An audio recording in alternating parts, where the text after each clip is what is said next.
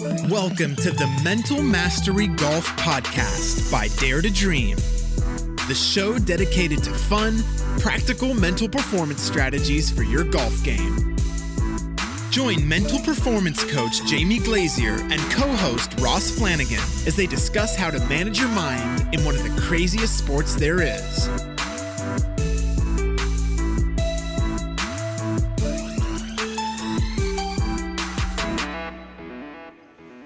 Well, hello, everybody, and welcome back to the Mental Mastery Golf Podcast. It's Roscoe here, your co host, sitting virtually opposite Jamie up there in Queensland. And we have a couple of special guests with us today. And it's following on from our podcast in the previous times with Gabi Ruffels and Ryan Ruffels. Well, we've got Anna Maria Ruffels and Ray Ruffels with us. Welcome to the Mental Mastery Golf Podcast, Anna Maria and Ray. How are you? Great, thank you. Thank you for having us. Yeah, thanks. Thank you very much for joining us. Uh, I think this is going to be a wonderful addition to our podcast series. Jamie, how are you up there in Queensland? Very well, thanks, Roscoe. Um, I'm a little bit disappointed to say I'm seeing a bit of rain today, but uh, no, I'm, I'm, I certainly can't complain. So, no, very well up here. And I'm excited for this podcast because obviously chatting to Gabi in the last podcast and some of the work that I've done up here uh, KDV Academy, which is a, an elite golf and tennis academy up on the Gold Coast uh, it sort of, I suppose, for me, renewed that sense of parents' involvement in their child's sporting progress and their sporting journey, and um, how a lot of parents really would love some direction and just some advice on how to navigate that path because, you know, for I would say 99.9% of parents, all they want is the best for their for their child, but navigating that pathway is not an easy one, and I've been sort of in this field and, and, as a tennis coach prior to this for, for over 25 years, and I couldn't think of two better uh, sporting parents to to have on the show than, than Ray and Anna Maria. So I'm super excited to, to have them on and um, can't wait to pick their brain about a few things and also maybe throw not so much Gabi, but maybe throw Ryan under the bus a little bit with certain things to get him back for all the all the torture that he's caused me through the years.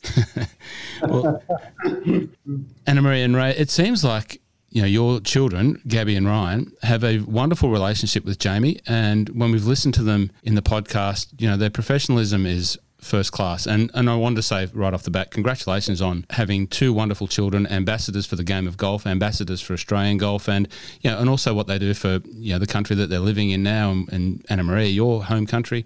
But uh, wonderful, wonderful people that I had. Uh, only ever seen from an outsider's view, and, and getting the time to sit with them and talk to them was a real great learning experience from me, uh, from my perspective. But they do have a very clear and wonderful relationship with Jamie. That uh, and as you just said, Ryan can give a bit of banter, and he's going probably going to get a bit back.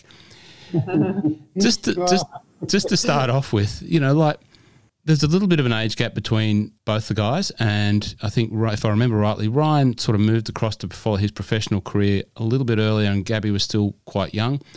But what are some of the differences between the two that you've you know aware of in terms of their personal styles or their personalities, and some of the things that we may not see? Well, I think from early on, um, Gab uh, Ryan clearly enjoyed competition, and even from like two years old, he just always had fun. It was always about enjoying the competition. In fact, sometimes on a tennis court, he would uh, give a couple of if he was much better he would give a couple of games away so he could get the, the match a little bit closer so he, it could be competitive. I just remember him as a kid playing competition and just always enjoyed having conversation while he, even with golf. I mean, he would have conversation with the other boys during the round. I thought, gosh, you really are chatty. But I think that even made him play better. I mean, he just really, and, and sometimes they'd have a little bet, you know, along the way in the match. So he's always been really, really good with competition. I mean, that's the one clear thing that I think our family has always noticed, and we've noticed how easy it was for him to compete. Um, for Gabi, much more feisty, um, definitely as a tennis player, but I think those were just signs that she wasn't enjoying it. But she says she's still feisty on the golf course too, but she has to work really, really hard to suppress that. So I think I say she got the feistiness from Ray, but yeah. well, anyways, Ray. Uh, well, most of the bad things the kids have got from me, and um, but the thing that's surprised me over the last four or five years is, um, and it's I think it's these years between 16 and 17 and 20 odd or something, how the kids change, and I think up until that stage, um, uh, Ryan had had a really terrific, great temperament, and Gabi was not so good, and. Uh, it's changed around the last uh, four or five years. Uh, complete flip flop. And um, not that Ryan's not a bad bloke, but um, he's a lovely guy. But uh, he's has to get his uh, temperament, to my way of thinking, back to where it was. And um, that's, you know, I think, um, you know, the mental side of all sport is so very, very big. And, um, you know, I think Anna Maria and I have tried to, to um, help by not interfering, make the road as easy as possible, you know.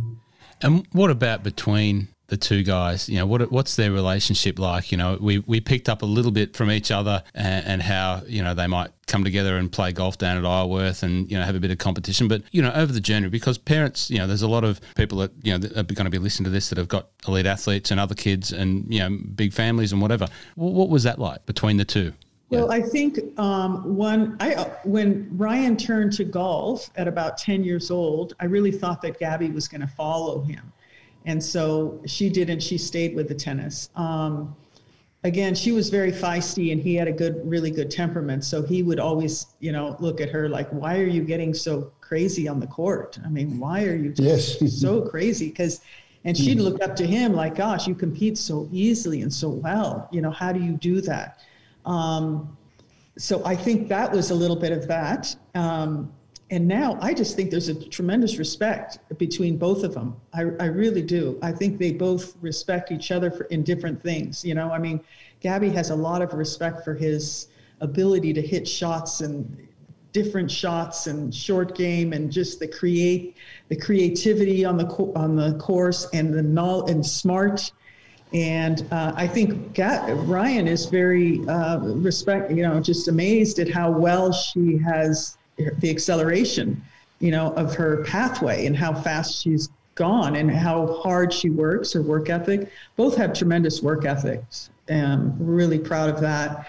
Um, both have really good discipline. Th- those are the factors I think that Ray and I have really tried to always um, prioritize. You know, um, you know, whatever you do, whatever you do, it doesn't matter. You know, and that was a thing I'm, I'm throwing in tangents here. It was easy for Gabi to leave tennis because I think we were much more, um, the emphasis was much more on, uh, well, first of all, the, the enjoyment, but, you know, just, it was not result oriented. It was not um, rankings, you know, it was not, and it was just enjoyment and it was, uh, you know, whatever you do, work ethic, discipline, you know, so both of them learned that early on. And, uh, and that's always been a big thing with us, you know, professionalism, you know, just being professional and mm, go ahead. Um, yeah. I mean, I think the relationship between them has been uh, quite good. Mm-hmm. Um, however, uh, Gabi admits to it more than Ryan. And uh, uh I think he uh, he actually respects uh, Gabi, what she's done very very well, but uh, he's loath. He'll, he'll, let on it to me, or but he's outside. He uh, he doesn't really. He tries not to show it as much as, as he possibly can. I believe. Yes, and as from I think they both support each other tremendously. They they really do. I mean, they're there for each other for sure for their sport, and uh, you know, I, I think that's going to continue to grow. I think that's going to get you know just get improve, and I, I I'm really we're just really thrilled about that that they'll you know help each other, support each other, and you know. I think Ray makes a really good point around you know I've spoken to Ryan in depth about this and how much he is somewhat amazed of, what Gab's done the last couple of years and absolutely is in awe of what she's achieved. And then there is that little bit of a tinge of it's certainly not jealousy, but it's he wants he wants to be doing the same thing at his level. And you know, that's the same with if a mate of his is performing really well, he's very happy for them, but there's something that's burning inside of him that's driving him to be that person. And sometimes on the surface that can that can come across or sound like an unhealthy thing but it's certainly absolutely not. It is Ruff has as much burning desire to succeed as as, as anyone i've actually probably spent time with. I, I most definitely agree. Yeah and yeah. um yeah it's it's it's a it's just great to see that what Gabi's achieved is only burning that fire even more inside of Ruff in a really healthy way. And, uh, you know, their relationship, I've, I've, been lucky enough to spend some time working with the both of them together at the same time in Vegas. And just this, the way that they feed off one another is, is phenomenal. So um, I think that once they, you know, once Gabi turns pro and they're going to, and they spend more time together, which is eventually what is going to happen, they'll be probably you know, living in closer quarters with each other. I think that's going to just be so healthy for both of them. They can both feed off each other. Um, I just think it's going to be fantastic. Right now, Gabi, the, the, two don't get to see each other that often, you know, so they just watch results and things like that. But I, I really think it's going to be one of the most advantageous things for both of them once they get to spend more time together. Yeah, for sure. Yeah. And I, I think, too, one thing that I really wanted to tap into because for me, ever since I, I knew this this story about Gabi being, you know, ranked number one or two in Australia as a as a, a young teenage tennis player, and then almost instantly wanting to quit the game and give up everything that she's worked towards. Um, my first thought was, I wonder how Ray and Anna Maria navigated that you know, being in the positions that you were both in within tennis at that time and how your daughter just was going to step away from something that, that, you know, both she and you guys had worked towards. Um, talk to me, uh, talk to us a little bit about how you guys navigated that and, and what was your number one priority and focus point during that period? Well, uh, well, for me, ever since she began playing tennis, um, she's only going to be playing it while she likes it, you know. And uh, um, often, if I was giving her a hit or something like that, and I'm amazed at one end how well she's hitting the ball, and she's going nuts up the other end, uh, I, you know, uh, it's ridiculous. And um, and it, it, wasn't it wasn't a happy thing there. And um, the schedule she was on. Um, for a young teenage girl was just not really on. And uh, there was some coaching disagreements, not essentially with me, but with Gabi and the and the other girl. And it, it just so when Gabi said she wanted to stop, uh, for me, there's no problem, no problem. And Anna Maria said, "Well, that's fine." but you're not going to sit around and sit on your phone all weekend. Well, no, it wasn't quite like it was well, more. Well, so Gabi started the. Um, she was in the National Academy for the school year of her year nine. And she and another girl, Jeanette Lynn, were in the academy together and they were homeschooling together. So everything they were doing, sorry about the noise, um, hard to get the volume and that going. Okay. Um, so they were homeschooling together and they were in a bubble, you know, eight in the morning, you know, fitness, then the schoolwork, and then tennis, and then lunch, and then tennis and fitness. It was in a bubble, just the two of them practicing together with co- with a coach, and this went on for many months. Um, she was seeing how Ryan was having a normal life. He was in year 11 and his life was normal and he was ex- excelling in his sport and that did you know that was tough for her. You know every day she'd have to get up take the train go to melbourne park and he was going to school regular school you know? i thought i was driving her well, in the morning. driving too, but she was also taking the train. And um, so what in like october november she was on the tennis court and she started crying. And the, listen, Tennis Australia is does a great yeah, job. The support yeah. is amazing. I mean, we really have just they did their best with Gabi. There's no question.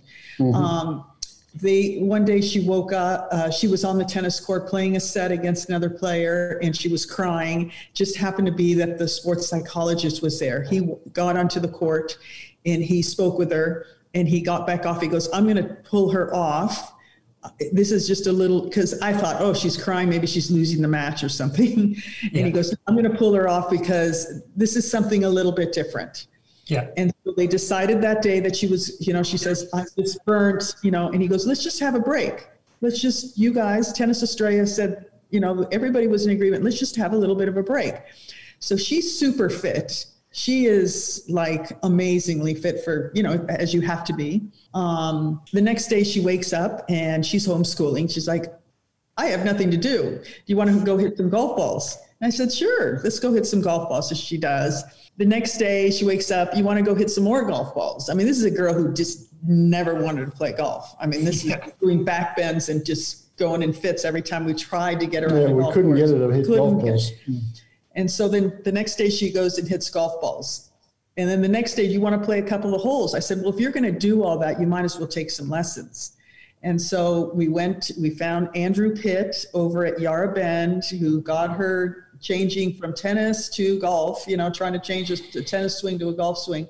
And then she entered a little like dinky tournament in Sydney because we all had to go up for, for Ryan. And I just threw her in this little dinky, rinky dink tournament. And at the first tee, I'll never forget, she said, Gosh, they're talking to each other. That's amazing. And I said, They talk to, of course, they you you can talk to each other. She goes, Really? Oh, I'm gonna like that. So she really didn't like the intensity of of the tennis and the one-on-one, like just the it just was nasty. Yes, yeah. it's me. You know, she yeah. liked the social part of the golf. Mm-hmm. And she just, you know, really, we thought she was going to go back to tennis. Tennis Australia thought she was going to go back to tennis. They called three months after, how's she going? Well, she still wants to keep on the break, you know, and then four months, how's she going? Well, she's still, and it just evolved. We would have never, ever anticipated her moving to golf. Um, no, she, she just sure. started playing, and then pretty soon she just used that work ethic that she had with her tennis. She just applied it to the golf. Is really what happened. She just transferred the work ethic, and you know, just started working super hard, and then just her improvement was just from the start. Her improvement has always been very, very quick. Um, and that and that, that's how it's worked out. I mean, and then we just she called tennis or she talked to one of the coaches She says i don't think i'm going back to tennis. I really like my golf.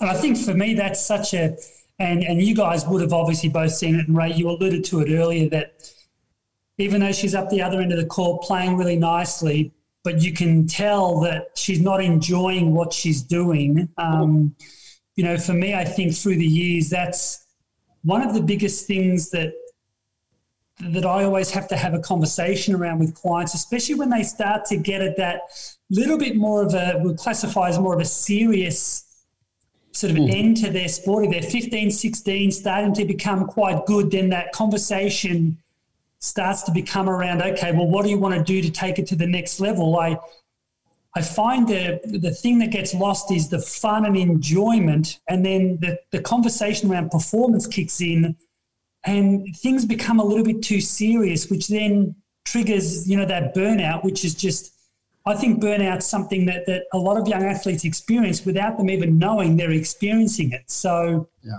I, yeah, most, most definitely. You know, I mean, when expectations and, and, you know, you've got to achieve this level by this and this, and it becomes, and I, and I honestly think a lot of drills and exercises in, in sports can be the same drill can be done in a different way. That practice has got to be fun and challenging and fun, but once you see them out there and they're killing themselves doing it, and they're ending up almost in tears at the end of practice sessions, that's no good. That's not yeah. good. And, uh, practice has got to be fun, and uh, I mean, a number I, I, I personally think from watching the drills that some of the Ryan and Gabi do, I think they're designed to destroy players, not make them better sometimes. And I also think the same with tennis that, yeah. you know, the, hey, we're having a good time and we're trying to improve here. Uh, and, and yeah, there's early on, who, whatever, you know, because we're both big advocates of um, having kids play a lot of different sport. I mean, we are both, now it may work, you know, for some people, but uh, for us, we are big advocates of what, you know, we didn't know they were going to get into golf. We had no idea. In fact, for both of them, this was the last, I, I would have thought they would have got, Ryan would have been more of a soccer player than golf. I mean, yeah. honest. Yeah. And uh, Gabi, I thought she was just going to play tennis. So I think it's important for early on for kids to jump into a lot of different sports, you know, or whatever they're doing. You know, they can even do piano or or whatever. Um, because in the end, you know, when they're 15, 16, 17, they are going to make a decision. And it just happened that both of them made a decision like even with Ryan, he was a tennis player, for instance, and he was also playing soccer and he was playing baseball and other things. At 10 years old, I put him into a little 11 and under golf. Nine hole. It was a nine hole little tournament. Mm-hmm. Now he was in the quarterfinals of a big tennis tournament. Well, not big, they're 10 and under, but it was a pretty, you know, it was he was in the quarterfinals of a tournament that weekend. I put him in middle of the week. He played this 11 under 11 and under nine hole thing. He gets off the round and all the boys go to the short game area and they all for an hour. I mean, we couldn't get them off. They were fooling around, you know, laughing, trying to do tricks. We could not get the, all the parents were hanging out like we got to we got to go. It's dinner time. And he just, that's what did it. It wasn't, it was like mm. this camaraderie yeah. of young boys all playing and having fun together. Yeah. I'm telling you, I said, the next few days, I'm like, you got to practice your, your tennis. You've got a tournament. Oh, I will. I will. Just can you, can you, I need a driver because everybody had a driver. Can I? and he just wanted to go to the driving range. Now we didn't, mm it, what they gravitate to what they end up making their own decisions. If for, yeah. for 10 years old, it just happened to be that day for Ryan. It just happened to be the other day for Gabi. Mm-hmm. But whatever age, whatever time, they're going to ultimately make that decision. You know, I mean, you yeah. can motivate them through, you can bribe them, you can motivate them through something or someone, or someone can motivate them. But in the end, it's the self motivation mm. that's going to drive forward. You know, it's not the bribery or you know, yeah, whatever. I mean, harking back a long while ago when we first started, we, we ended up we began in groups. The, the, we came together because of our standard of tennis at the sheriff's courts in um, oh, I forget the name, Hurlstone Park, and. Um, you know, we're still friends actually. There are a lot of good players there Rochi, Mulligan, Gail and Cara Sheriff, me, Denty. Uh, I mean, and just having fun. She, Anna Maria grew up with Tracy Austin and um, uh, the Kramer Club, you know, used to practice with um, Pete Sampras. And if, if, if, if, that early pit can mm, be, get just good fun and doing this seems important, people seem to think this is an important thing to do, a tennis ball or a golf ball. Um, the golf think, golf is almost secondary. It's going to see your friends. That's the primary. It's yeah. like I go to a golf course because my friends are there. It's almost like yeah. they're not even thinking that they're actually playing themselves, but it's just the whole, you know. I think too, too, Ray, you said before, and, and, and again, this is something that you both have such a great understanding of. You know, uh, I talk a lot about the difference between practice and training, and practice is doing those drills that are, as you say, can can sometimes feel like you're really working, you know, working you to the mm. into the ground. But training is if you have a look at what environment you're competing in, if you're playing a tournament and you want to have a healthy relationship with competing and you want to enjoy that challenge and have fun, yeah. you've got to spend a good 70% of your time training in that environment. And that's where I think when you've got a young kid playing sport, they go out there on the chipping green and all they're doing is having fun creating shots and that's some of the most powerful time spent and i think as athletes and as golfers especially as you go through that that level of, of you know 15 16 17 you be, you're becoming really good now the game can get a lot more serious and you can lose that connection to fun but ultimately if you, want to, if you want to go and compete and play the best you can in a tournament, I think for me, the number one priority is you have to have fun out there to give yourself a chance to, to compete near your best. Yeah, you've got to have been, a, a, you've got to be happy within yourself that you've prepared well. And B, you're looking forward to the challenge because you know you're ready to take take up a, a sizable challenge. And um, yeah, another player that was around with us was Rodger Waugh, who had a couple of good cricket playing sons. But uh, he did. He uh, you know, yeah, it's sometimes when this practice gets uh, robotic and in the wrong atmosphere, it, even all the hard work in the world can be destructive. I think what Ray's done really well too, and has helped me, um, is that early on, Ray is really not a result oriented person. And I, I can tell you probably even a funny story and that I think Gabi was playing the U.S. Amateur this uh, summer, and Ray wasn't even, I, I can't remember the story, but I was like, Did you watch Gabi on the TV? Because she was on the TV, and he's like, Oh, and it was like she was in the semis. Oh, she played today? You know, it's like, how did you do?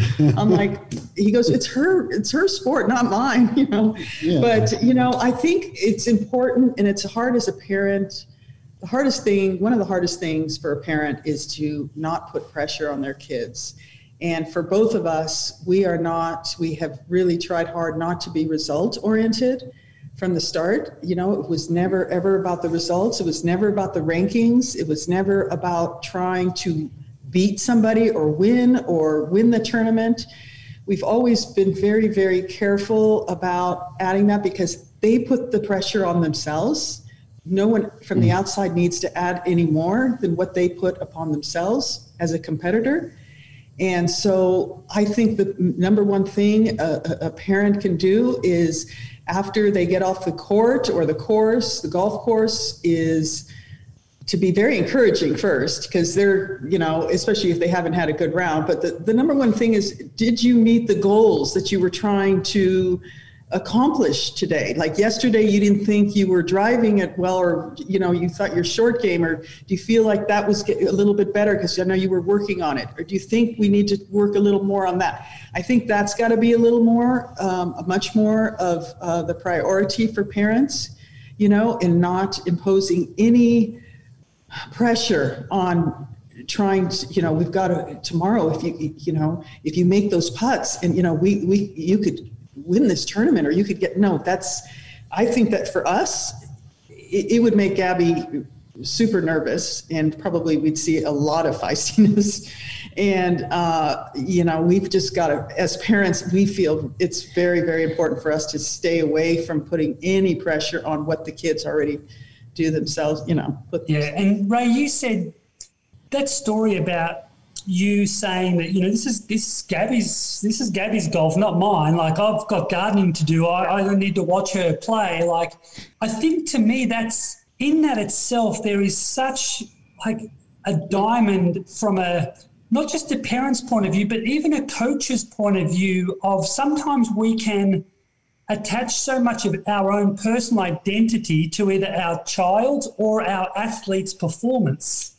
Mm you know, and that's where I think a lot of coaches sometimes can put a bit of pressure on themselves and then also onto their athlete that their identity is, is revolved around whether their athlete won or or didn't, and if they had a bad round, you know, that the coach can feel a little bit less of a coach, so to speak. I think what you just that, for me that's so important that you know. He was that Todd and Mark though. Yeah, he was the same. That way, he never knew the rankings, how much money they were making, nothing. I mean, we were yeah. just trying to get better. We were yeah. just trying to get better and have a bit of fun, you know. And um, yeah, it, it, that sounds a little bit uh, weird, I guess, but um, yes, it, it, was.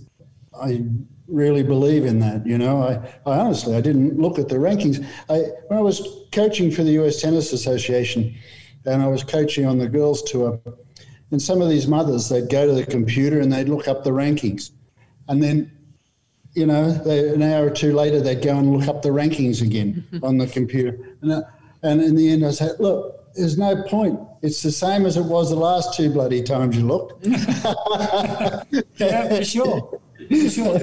and I couldn't I couldn't agree more about the fun, uh, the fun component. I know I was with Ruff at a tournament in Peru last year with another client of mine uh, who qualified that week, and I was caddying for Matt, and Ruff was in the tournament, and we were doing some practice the day before the event, and we ended up having a bit of a bit of a putting comp, but using an alignment stick mm-hmm. to putt with, just yeah. for no reason other than you've you've done some good work today. Let's have a little bit of fun and just you yeah. know, it's um I think yeah, there's there's no more valuable thing to work on to ingrain to to, ha- to have as your default setting uh, than a fun you know mindset and a fun uh, approach to your profession.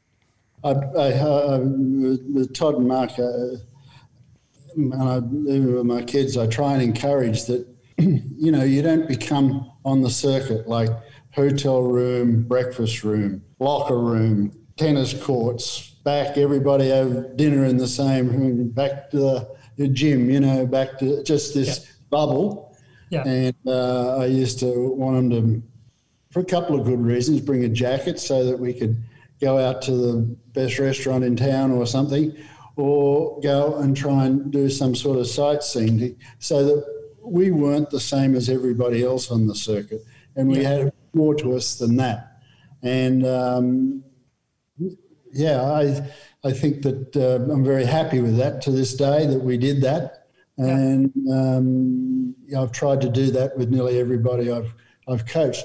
And you know, I got some. I enjoyed some of those restaurants, and uh, and, we, and, played some golf. You know, nine holes of golf here and there. And uh, I think even with Gabi, we we have really um, we've made that a habit too. Once a week, we even if we're in like the most rural spot, we've been in Oklahoma City, which is nice actually. No, it wasn't Oklahoma City. That's a nice uh, big city. There was a smaller city in Oklahoma, but we can always find something. We enjoy yeah. looking at colleges, to be honest. We'll take a day and go and and sightsee at the you know one of the universities, and that's always yeah. a lot of fun. But I think that's so good for the kids if they can just do one little like a half a day if yeah. you if you can spare it. You know. Well, I know Ryan spoke about Ryan spoke about that story in one of our very first sessions, Ray, about you know you telling him about having to take a jacket to the tournament with with the Woodies and and how he also likes to try and get in an afternoon of sightseeing or doing something at each event he can. And um, I think it's definitely such a valuable and such an important thing. Um, and even from a similar point, like Lucas Herbert, the last couple of years, uh, you know, 2019, he struggled a little bit and that was because I think everything was a bit more serious. You know, we got in the top 70 in the world, and then we set our sights on what do we need to do next, and we we probably went a little bit too far. Um, the second we just stripped things back a little bit and said, mate, if you want to go to a restaurant and have a glass of wine on a Tuesday night or have a glass of wine on a Wednesday night, you do whatever you want to do because let's say the 10 or 15% negative impact on his performance for having two glasses of wine being in that state of mind and enjoying what he's doing is going to have a 50% positive impact. So it's a it's a winning formula. Yeah, yeah, yeah, for sure, for sure. You know, so I, I, I just think that that that, that needs to be ingrained a, a, lot more in, in the young athletes. Obviously, not drinking wine, but just the whole enjoying, you know, what they do. And um, yeah, I think that's important. Well, you know, as a former player, it's amazing how many times you play some really good stuff when you're in a great situation and you're very you're very happy. And yeah. it's amazing how much rubbish you play when you, you know, you're having doubts about yourself or life's not traveling great for you or yeah. it's um it's more than a coincidence. yeah, no, for sure. For sure. And especially for for, you know, these athletes that their golf swing's not really going to change too much from day to day. Um, you know, so it is about getting, you know, getting their, their, their life outside of golf in order in a, in a way that they can be as happy with and, uh, and, and just, you know, really create that solid connection to, to having fun in their journey. And um, ultimately that's going to lead to, to a better performance to begin with. But more importantly for me, it's a, a happier individual. And that's, you know, sometimes that can get lost in translation is are you a happy individual, healthy, mentally healthy and happy? Um, and then your performance should come as a second priority. And uh, and ultimately, when that formula is in place, your, your performance is generally better anyway. For sure, absolutely, for sure. I mean, with a team, as soon as you can get everybody in that role or atmosphere that, hey, we're doing great, and um, um, you know, just everything we, we're doing, we're, we're going great at. You know, you get yep. momentum. Yeah. Uh, the better better you're gonna time you're gonna have. You know.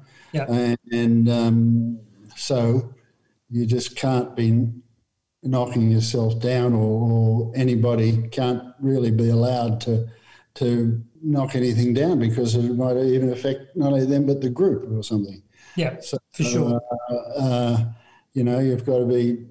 I always tried as a, a, a coach to try and get a pretty happy band going around. You know. And, yeah. Uh, and I was going to ask, you know, you both played with along and alongside from the 70s, 80s, some of the great tennis players that, you know, of that generation. When did you guys realize in your own careers that mental performance was one of the keys to success? Well, for me, the mental performance was more important because I physically was not a strong person. I couldn't, um, I wasn't like hitting winners and, and blowing people off courts. Mm. You know, I, I like, I had an all court game. Um, but so I relied a lot on my um, mental on the court and I was probably more of a thinker on the court with uh, mm. strategy, and um, I was able to anticipate quite a bit because I, I just liked reading things, and, and I'm def I was definitely more of that for me. I wasn't a physical player, so um, that's know. a really good summation, Boom. no, yeah, Anna Maria has has a terrific temperament, and uh, and I don't. and, and um, be very honest. and uh, uh, it was as I got older on tennis, um, we didn't have people to help us and things like that. And uh, I gradually came up with a formula where I could have a better temperament. But it took quite a long while. Yeah, I mean, I, that's the that's the truth. It took quite a long while, and I always said, "God, it took me so long to grow up." well, well, I understand that very much so because I didn't learn that in my own golf game as a junior. Uh, and probably one of the reasons why I didn't make that transition from you know reasonable junior to a better golfer, you know, and I, I was privileged enough to be around some of the elite golfers of the time, and and I didn't have any, any understanding of it, and it's not until I got into my sort of later life and professional journey as a you know business person that I realised the value of it, and I think you know the whole reason why I'm so attached to this project of the podcast with Jamie is I continue to learn even at a later stage. And I think for parents out there, it's never too late to start learning. And I think, you know, if anything out of today is they learn the value of the work that a coach like Jamie does mm. with guys like your your own kids. What what have you seen, you know, from their experiences in talking about the work that they do with Jamie? What, you know, Anna Marie, we were talking a little bit off camera there before yeah. how Gabi, you know, really related very early on to Jamie, and you liked that.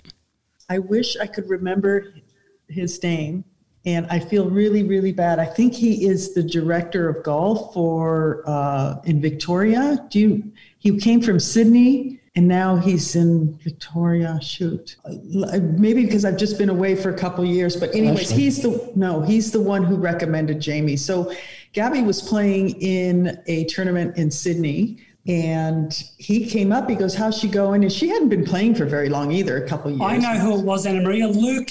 No, it wasn't Luke. No. It was. Uh, darn, I'm going to get off here, and I'll feel really bad, but I'll, I'll definitely mention it once I think of it. Um, so he mentioned, you know, he goes, "Well, do you think I have a great sports psychologist that you that you might want to give a call to?" And I thought that's weird. Why he did how is he seeing? She wasn't even feisty, acting feisty. You know, it's like, okay, I guess she's, people must be talking that she needs. And so, um, you know, from the first session, Gabi was, um, it played a tournament, the Aaron Baddeley tournament in San Diego. Um, and that was Gabi had a session with uh, Jamie right before that tournament, and I'm telling you, it, it, was the fastest turnaround I've ever seen. I think she came in second that week. I mean, it was an international tournament with a lot of foreigners, a lot of players, Japanese, and, and she. It was just the most amazing turnaround mentally in her round of golf that I've ever seen. And it just clicked. I mean, she, I, I, just felt like Jamie's language, what he was saying, I just felt like that would relate so well with the kids. Just whatever he was telling me and was mentioning to me, I just thought it was just really easy, plain stuff. Just made a lot of sense. And I said, you know what? I just feel like Gabi's going to, even with Ryan, I just knew that Ryan could pick up something like that. And so it just worked. It connected so quickly with um, Jamie and Gabi from the start. I mean, it just, she just really took it on and just applied it. And since then, I mean, she just applies. I don't know, you can ask Jamie, but I think she really just listens and just tries to do the stuff that that, that yeah. I mean, I don't know. I mean, that part because I just let you two, you know, on yeah, go with it now. But something absolutely uh, happened with Gabi because at the same time she embraced this program at um, USC, and um, you know, it was just a whole different just ball game. Yeah, it just really was. Uh, you know, wow. and it was very apparent to see. You know, it was wow. Okay, and now people talk about her temperament. You know, she's been on global TV, and they just are amazed at how, you know, composed she is on the court on the course. Mm. Um, yeah. But she said, I mean, it it really it looks like it comes easy to her, but it she has to work on it. Yeah. She really, really does. I mean, she is a. Feisty- I think the I think the important thing too is that, um, you know, knowledge is power, and giving someone some information and some knowledge around what they can do to improve a certain part of their game is so empowering to people, especially when it comes to the mental game, because there are so many fears and doubts and worries and concerns. Um, and, and I just think that the mental game for a lot of young athletes, if they work on that 5% of the time, that's, that's a lot for most young athletes. So you know, once we start to give them a little bit more information, and Gabi was, as soon as she started to learn some strategies on how to improve that side of her game, it almost like she grew a foot in, in, in height. She just got taller and she felt more confident and felt more in control. And I'll never forget that session. And we spoke about it in Gabi's podcast about the time we were at Royal Melbourne, Anna Maria, and, and we took away practice swings from from from Gab because she was getting so technical and so attached to her swing. And I just wanted her to imagine mm. a ball flight and just create the shot. And within about five minutes, the look on her face of, oh my God, I can do this without trying so damn hard to do it. Mm. It might have been a relief for her, even from the tennis days, you know? She, she yeah. It could have been something that just like, wow, that just makes me relax. I haven't felt that relaxed. She probably even, it, it could have been something, you know, she has felt that anxiety for so long, and all of a sudden, it just was such a turnaround for her. She might have, oh, yeah. I mean, you know, uh, whatever whatever happened, and Jamie obviously had some uh, part of it. I mean, it was, it was great to see. My, one thing that I'd like to say from, you know, I was a player a long, long time ago. I wish this stuff had been around when I was at these kids' ages, you know, because you, it's you don't have to be Einstein to look at it and it makes sense and you can see the benefit of it. And as you get older, you know how important it is. And uh, I really, I would love to have had it when I was uh, mm. coming up. Mm. Uh, here, here, I agree. I, I was sort of top 25 ranked tennis player in my last year of juniors in the country and had physically all the, all the talent, but boy, mentally I was not very good whatsoever. And, uh, I agree, Ray. I think, um, but again, saying that, when I say I wasn't very good, I spent zero time working on my mental game. Mm. And that's not an exaggeration. It just was the fact that there wasn't, I wasn't exposed to any of those techniques, uh, any of those strategies. You know, um, so let's say 1989, 1990, as a 17 year old, I wasn't exposed to any of those techniques. So how can I expect to be good mentally if I don't have uh, the strategies or the teachings to help me? So that's the big advantage for kids these days. I, I, I honestly believe that. Yeah. And to and to that point that you know how this form of coaching has evolved and, and now it's a, a very prominent part of, of, elite athlete development.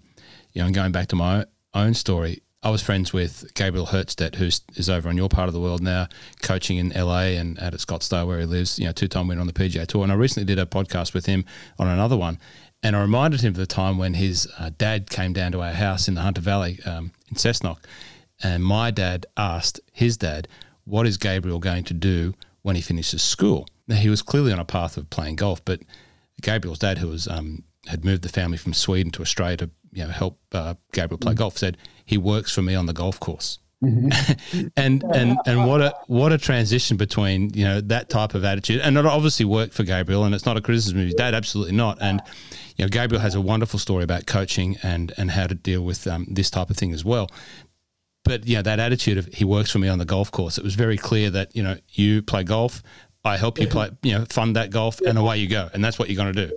To to now where where you know it's it's changed, and I think parenting's changed. I think you know I'm different to what my son is different. You know, like my my experiences and attitudes as a child are different to what my son's are. He's so much more broadly exposed to all the different things going on in the world. Which you know, we just had. I had my BMX bike, my golf clubs on my buggy, my oki strap that I would t- trolley the you know, ride the bike to the golf course every afternoon to hang out with the kids, like we talked about at the start, to be around friends and have fun. And mm. uh, it's different now. The, for, sim- the simple life. Yeah, but it, but it is different now, and I can see how important you know this type of environment, especially at the elite level, to create you know high performing athletes is so so so important. Yeah, and yeah. I think starting early is, is is a good thing too. I mean, you don't have to wait till you're a professional athlete to. Yeah, no. yeah, yeah, yeah. yeah you but, know. you know, it's also pretty apparent out there that uh, some parents, you know, they've never been good at sport or anything like that, and that's their greatest hope, and for their kids, and it, it's a it's a together thing, you know. Yep. Yep. I, I, the, they they hanker for that. They've hankered for that life all their life, and um, it's hard for them because the kids are eventually going to leave them.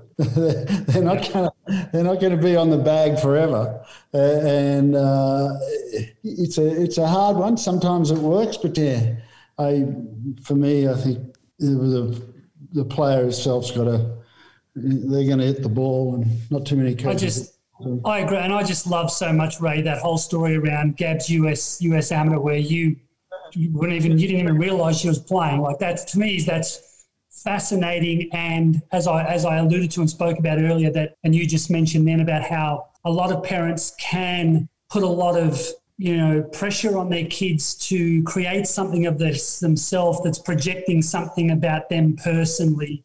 Um, which again is a very difficult um, situation and environment for high level performance in anything to be to be fostered from. It's um, it's not the healthiest of environments, but it does it does happen and it is out there a lot. And uh, I think you know any parents listening to this. You know, they may have that little bit of a, an awakening of, oh my gosh, maybe I am doing that a little bit, and it's normal and natural, but it's not healthy or productive. And and uh, Roscoe might be a good time to go into our um, our three do's and don'ts from Anna Maria and Ray. What are what are, what are three things that you guys perceive parents can do to help create a really healthy environment for their their, their kids' sporting pursuits to to, uh, to to sort of grow from, but also creating a healthy relationship between you and your and your child.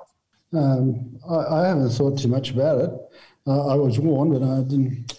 Uh, one of the things I think that we did well is that uh, in our house there's no trophies around, and very uh, purposeful. I definitely wanted the kids to think they could get better than us, and, uh, and I didn't want them to be running around idolizing like they, you know, because uh, I think that's um, stultified. Yeah.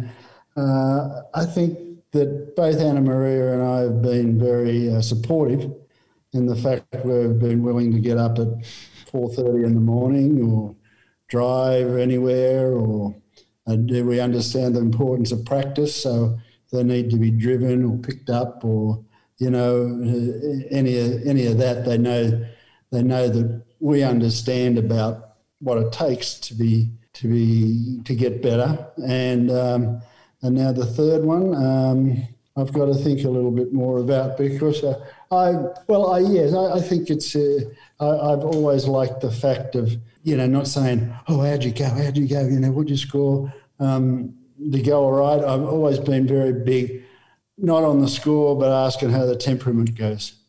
I've never, I ask the main thing, they've done well, whatever they've scored. If they let themselves down temp- temperamentally, well, that's not a good one. But if you've done a good job that way, you've done great. Mm. Sensational. Sensational.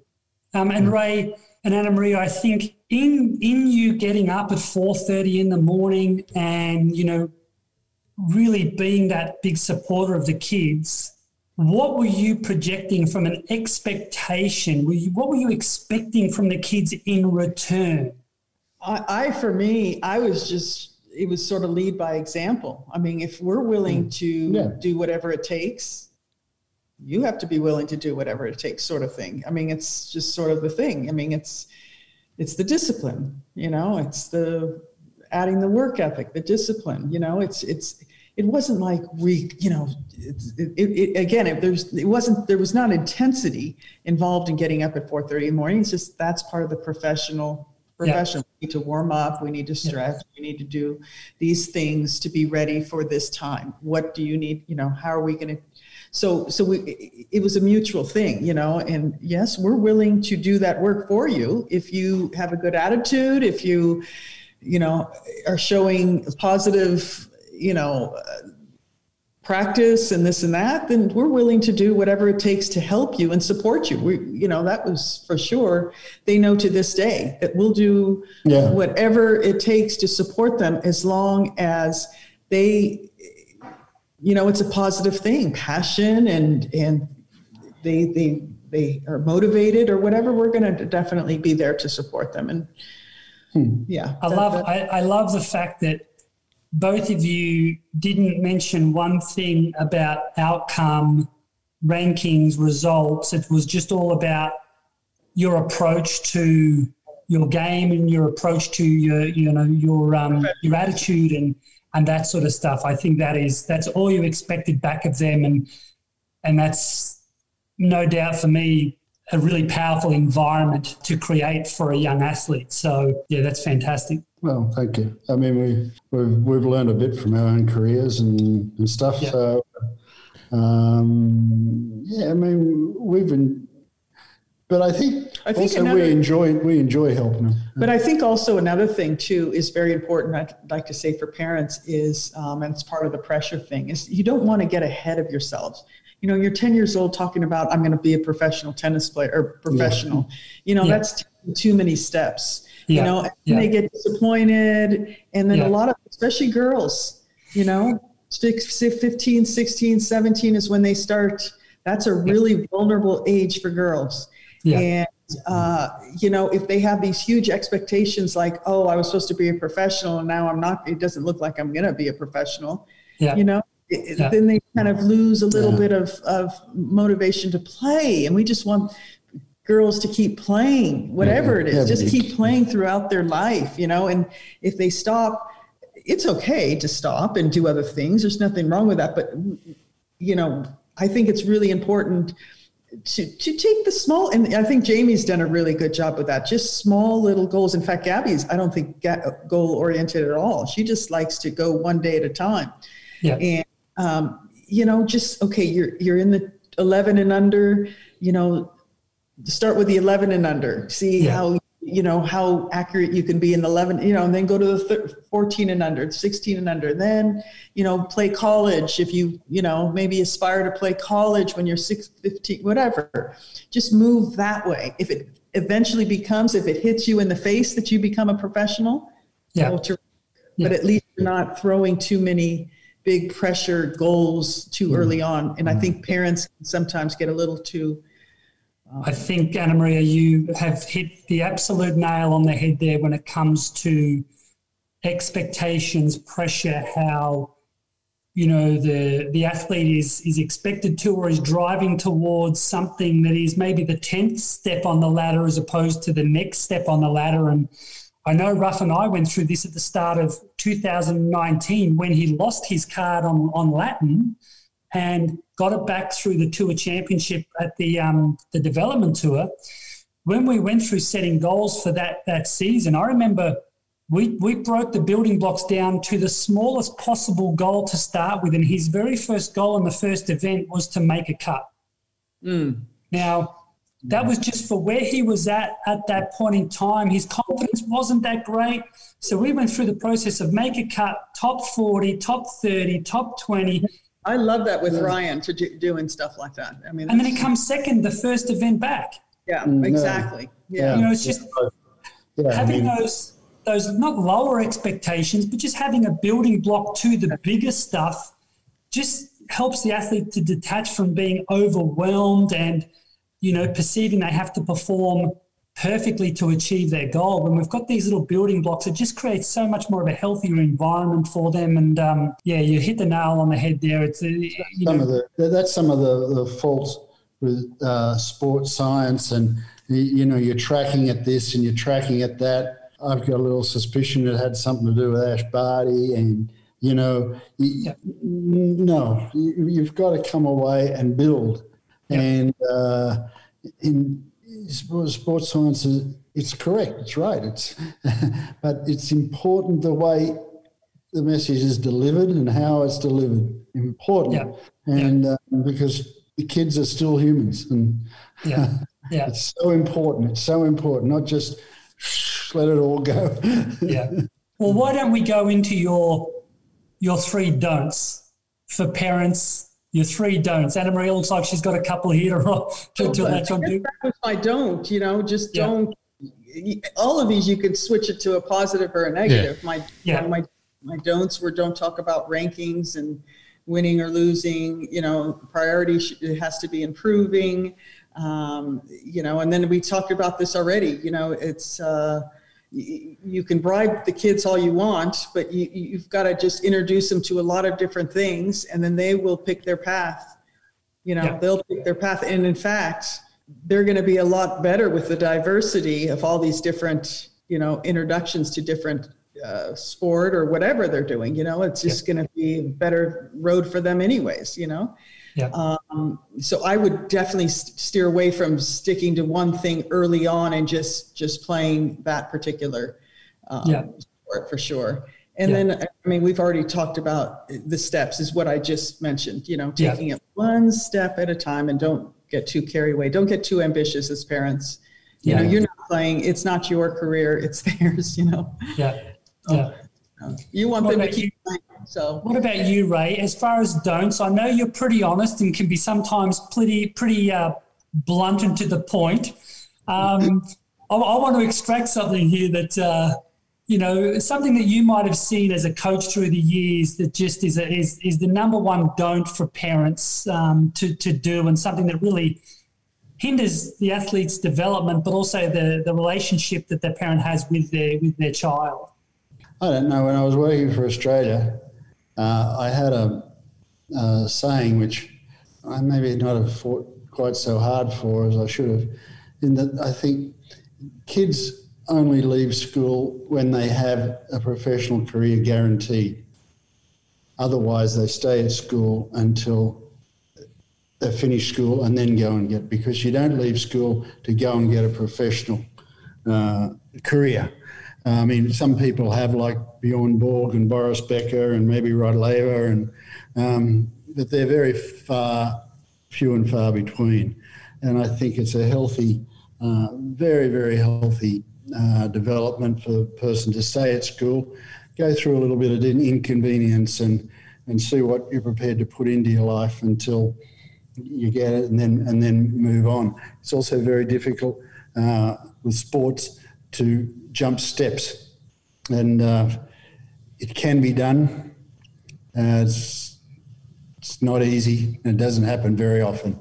By you know, in all sports, there's different levels you have to go through. Is what I mean by steps, and um, and and if you can try and touch every one of them on the way up, I think you'll be a very much better athlete at the end uh, and better person at the end. Um, don't don't go getting upset about their results. I mean, it's, yeah. it's not your game. You haven't hit any shots. Plus, they mean nothing in the juniors, anyways. I mean, the 12 yeah. and under 14. I mean, just, they just don't mean anything. yeah, I, I think it's very funny. Some people come and congratulate us on one of the kids doing well. Uh, I, I, didn't hit any balls. Never and, and I've heard you say that multiple times, Ray, too, that, you know, don't congratulate me. I, I haven't done anything. Like it's, um, yeah. for me, it's a very, I think that's one thing that's really stood out to me during this podcast is the fact that you guys have this great understanding that, um, yeah, it's not, it's, it's not you. Um, you're not, you're not caught up too much with, you know, your kid's performance and, and whether whether you know Gabi or Ryan win a tournament or they miss a cut or it, it doesn't say anything about you as parents and it doesn't really say anything about them as, as people as well. Just it just is what it was. It just was one one week where they didn't quite perform at their best, but what can we take from it? What can we learn from it? How can we grow and get better? And also, in the face of that unsatisfactory performance, if you like, what did you do well this week? Because there's going to be something that you did well this week, even though the outcome wasn't exactly yeah, what you That's really good. Really, really good. Uh, I'm, uh, I know I'm Australian, but one of my pet, pet dislikes, I feel, is, is, is that I think Australians are overcritical. And, and I think that one of their great traits, whereas America is the exact opposite. Yeah. Yeah, wants to get in, Ben. I'm sorry. no, dog, dog, friendly podcast. Bring bring him in. He talks to us. He's demanding. There you go, mate. Yeah, um, no, it's important. It's important to come away with something good, not you know. Oh, the course is bad. The, the, this is uh, nothing. They're not going to play any on another course. They're not going to play another tennis course. They're going to play in this court. Yeah. Yeah. it doesn't matter. It doesn't matter if it's got bull ants this big on it or whatever. I mean, it, it, it, it um, and I, and I think as an Australian trait, uh, I like to encourage them not to not to do that one. We've got to try and find some little thing where we can build, and um, uh, you know. But still, in all, I mean, when you hang around tennis courts and golf courses, hear that too much. No, I couldn't agree more. I think that's such a good point to to just always always focus on the things that you may have done well today, as well as the things that you could improve on and develop. Um, but yeah, positive reinforcement for me is one of the most important things to inject and ingrain. And um, yeah. a lot of young kids these days, especially, just don't do it enough. So. Yeah, I believe that. I definitely believe that. Jamie, is there is there anything else that we want to talk to the guys about while we've got them, or I think I think we've got uh, enough to to Ross, uh, Roscoe. We could talk. We could talk for hours. Uh, both, both of us. To, yeah. we could talk I for hours. Talk to Anna Maria and Ray for, for weeks about uh, about parenting, about performance, and um, I just love getting the opportunity to, to to pick their brains and talk to them about um, about this stuff. And, and I knew that having them on the podcast would be so valuable um, in, on so many levels. So I appreciate you both taking the time to join us today. I really do, and uh, Ray, it's great to see you um, fit and healthy. I know last time I think I spent some time with you, you were struggling with a bit of back injury, but you've got that sorted now. Absolutely. I can't wait to visit this. 15 pounds, mate. Not done any harm. oh, well done. Was, well done on that. Well done. I was just going to say, I can't wait to visit this this garden of yours. I expect it to be a phenomenally uh, uh, detailed garden. Um, so, uh, I'm looking forward to Ryan coming back few weeks and helping me too. Yeah, yeah, absolutely. Good luck with that. He's got to, he's got to, he's got to do his chores. He's got to do his chores. That's right. Yeah, exactly. Well, Anna, Anna Maria and Ray, you know, you might not uh, willingly accept the congratulations on your children's golf performances, but please accept my congratulations on their performances as human beings because they are wonderful young people. When I when I've met them, and uh, and and and that's exactly right. And so we appreciate your time that you've given us. You've been very, very generous with your information, very generous with your time. And I think that the parents that do listen to this and everyone that listens to this is going to get a lot out of it. Thanks for joining us. I hope that maybe one day we can uh, reconvene. You know, you in Palm Springs, us, me in Melbourne, Jamie in Queensland. Maybe one day, maybe one day we might even get to travel and do it together, face to face. Who knows? But um, it's wonderful to have you on, and thank you once again. Appreciate Thank it. you. Appreciate it. Okay.